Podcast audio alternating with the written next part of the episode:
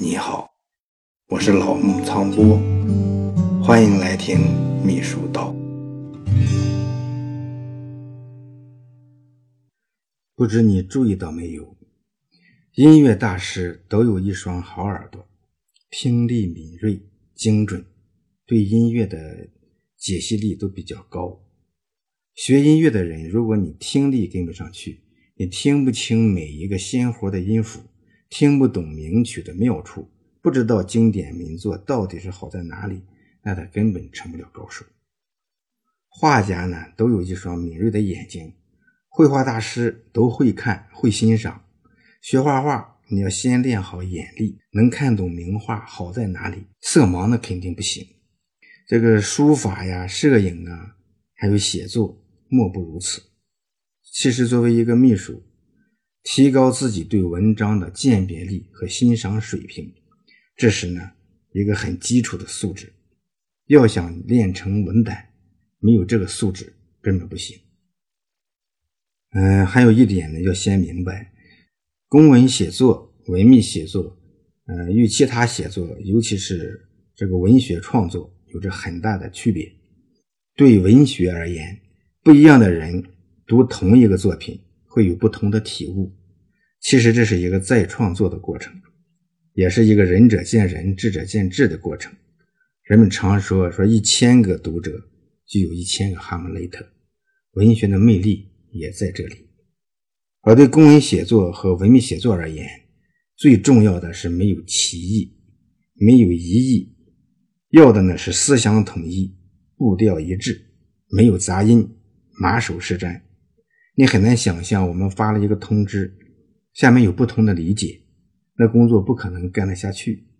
领导发表讲话，听的人各有各的想法，甚至不同的人有相反的结论，那肯定这个讲话没有什么意义，甚至你会误了大事。搞文学创作，仅从表达的方式而言，它的空间呢更广阔，啊，更有主观性，可以利用的资源也会更丰富。要提高文学素养，国内的、国外的。古典的、现代的各种名著浩如烟海，比如我们读《百年孤独》，体会马尔克斯为啥他要写这样一部呃梦幻现实的作品，是梦幻为主呀，还是现实为主呀，还是通过梦幻来反映现实呀？他要表达一个怎样的一个意识？我们每一个人都有自己的理解。比如说，我们读李泽厚的《美的历程》。了解这个经历无数沧桑的老人所揭示的中国数千年的美学的现象，嗯，我们在读木心的文学回忆录，体会他心中那世界文学史，哎，那种厚重感。这些呢，我们每一个人都会有共鸣，都会有自己的理解和感悟。比如说，我们还读呃《古文观止》，我们甚至从中学时代就开始背诵，呃，其中的一些作品。而入选《古文观止》那些《左传》呀，还有唐宋八大家的那些作品，都是中国文化历史中的精华中的精华。我们觉得这些绝美的传世名作，它能够告诉我们如何用最合适的方式来表达我们所看到的、我们所思索的一些内容。再比如读嗯博尔赫斯的作品，能告诉你什么是无中生有，什么是文思驰骋。还有我们读刘慈欣的《三体》这部小说，你会感觉到啊，世界的甚至是宇宙的那种渺小，人类的那种卑微啊。刘慈欣的那种呃很冷酷的笔法，他能够写透人性，还有他大量的呃科技知识，都会有很多的启示。而读钱钟书的作品，比如说他的小说《围城》，你会感到啊，钱钟书对事物的描写那种。而，精致，特别是呢，他的一些类比修辞，个个简直是太完美了。比如他写厕所的气息也像怕冷，缩在屋子里不出来，不比在夏天老远就放着哨。他写主人公方鸿渐，嗯，请人吃饭没有一样东西可口，他是这样写的：上来的汤是凉的，冰激凌倒是热的。鱼像海军陆战队已登陆了好几天，肉像水艇士兵会长期浮在水里。除醋外，面包、牛奶红酒无一不酸。这些笔法都十分的精致精彩。如果要提高遣词造句的能力，呃，我们呢可以读诗论，还可以读像咬文嚼字这样的关于遣词练句方面的书。嗯，我们可以想到文学水平高一些的人，或者说文学素养比较好的一些人，他们从事文秘写作会有一种很强的优势感。这种优势感呢，主要体现在表达能力上。对文字的驾驭的技巧上，更能够精准地表达自己想要表达的内容。但是呢，我们必须敏锐地注意到，文学创作与文秘的写作与我们搞材料写文章巨大的差别。这种差别呢，会在具体的文秘写作中深刻地让你体会到。德国诗人呢，歌德曾经形容写格律诗是带着镣铐跳舞。其实呢，这句话是一个比较经典的行为准则。同样适用于文秘写作，因为文秘写作呢，要受制于公文的规则，受制于历史和当下的条件，哎，受制于上下级角色的定位，也受制于领导和决策层的思维习惯呀，还有决策的方式。刚才谈到呢，文秘写作与文学创作上的差别，都可以体现在读书之后的取向上。高维度的人呢，都是爱读书、会读书。同样是读书呢，搞材料、写文章的人，还应该比其他人看到的更多，想得更深。不单要享受读书这个过程，还要更多的咀嚼、呃分析、评论作品的好坏。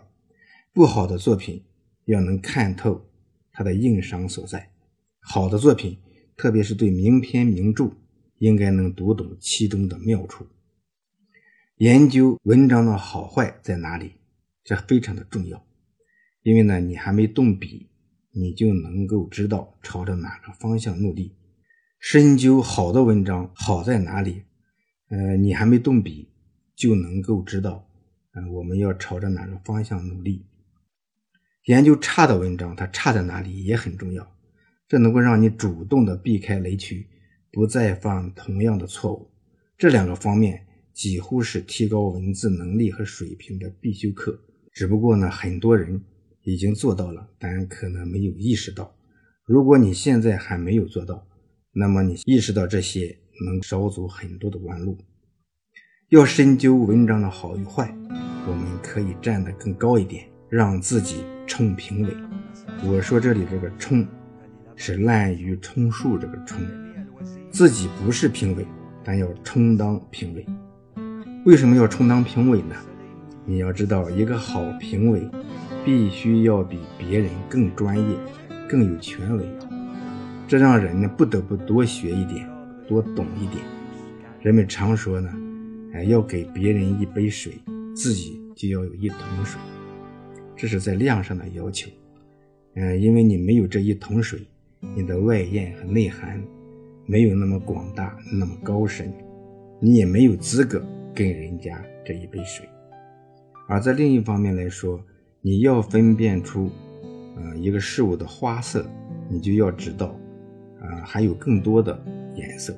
你要分辨好的和坏的，你就要先知道什么是好的，什么是坏的，以及什么是更好的，什么是更坏的，以及呢不好不坏，很平庸的。我要说的是呢，把自己推到评委席上，让自己没有退路，让自己主动的站在更高处。可以逼着自己更快地成长起来。一个好评委会在评价名著名篇中完善自己的价值体系，会在评价不够好的文章中看破自己可能存在的短板，让自己成评委，尝试以高于自己的眼光来看待文章，分析其篇章结构，梳理其内部关系，找出其高明之处。加以总结评判，这就能够无形之中为自己树立了一把把的标尺。这些尺子既是你评判文章的依据，也是自己写文章的标准。冲评委，首先要从研究名篇名著开始，先从正面开始，能够培养自己的欣赏力，进而提高自己的鉴别力。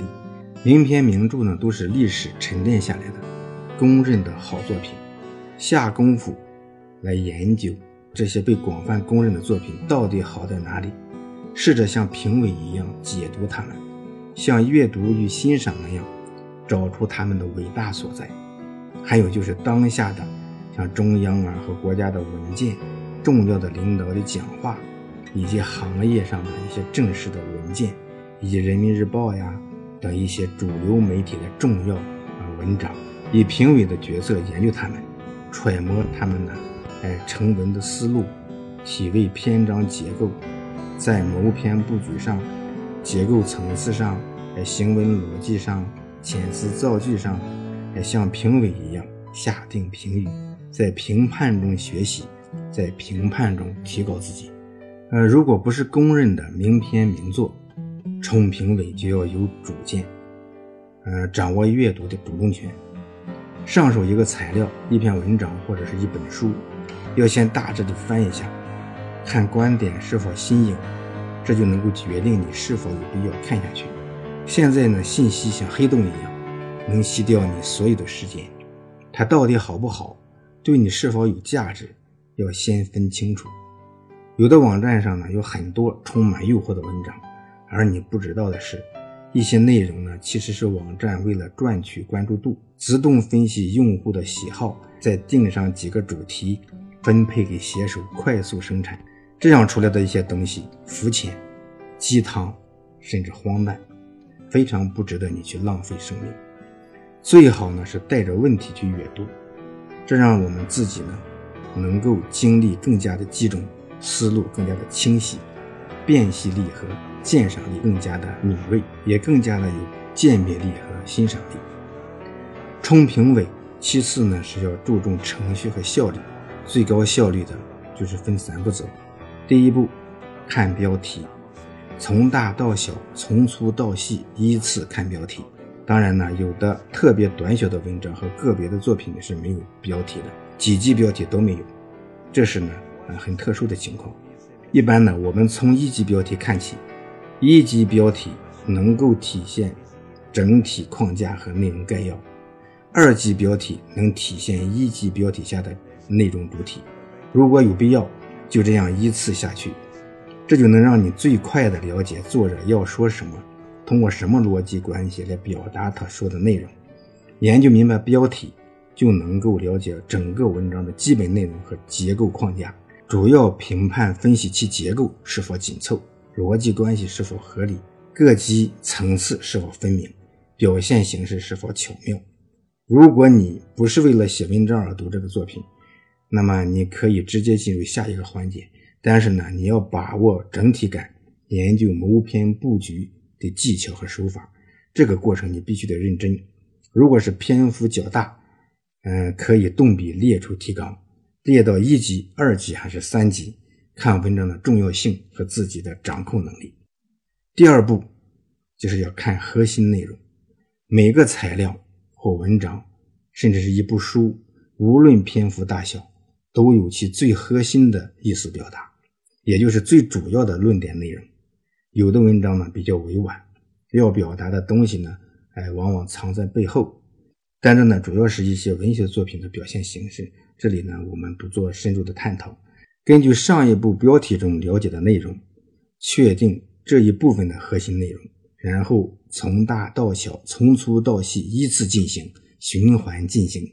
循环进行呢，就是对内容较多、篇幅较大的文章，必须找到主要中的主要、核心中的核心内容，主要评判其观点是否新颖，立意是否高远，与是否有真知灼见。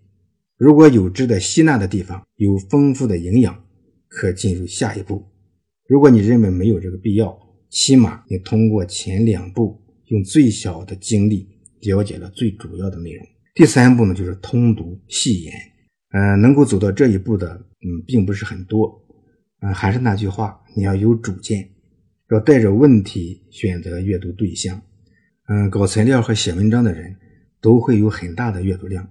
特别是在接手材料任务的时候，要带着问题狂吞几乎所有能拿到的资料。关于材料的掌控，我后面呢再谈。总之呢，合适的资料并不是呢你想象中的那么多。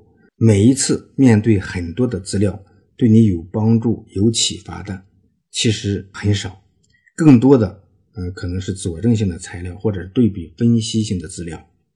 通读细研的过程，并不仅是一个评判的过程。这时候，冲评委就要仔细研究，找出作品的妙处，或者是文眼在哪里，是观点理念超前，还是解决问题的方案比较合理？或者是文风好，修辞好，啊，这里要注意，文风是很快能体悟到的，可能是通过语句修辞表现出来的。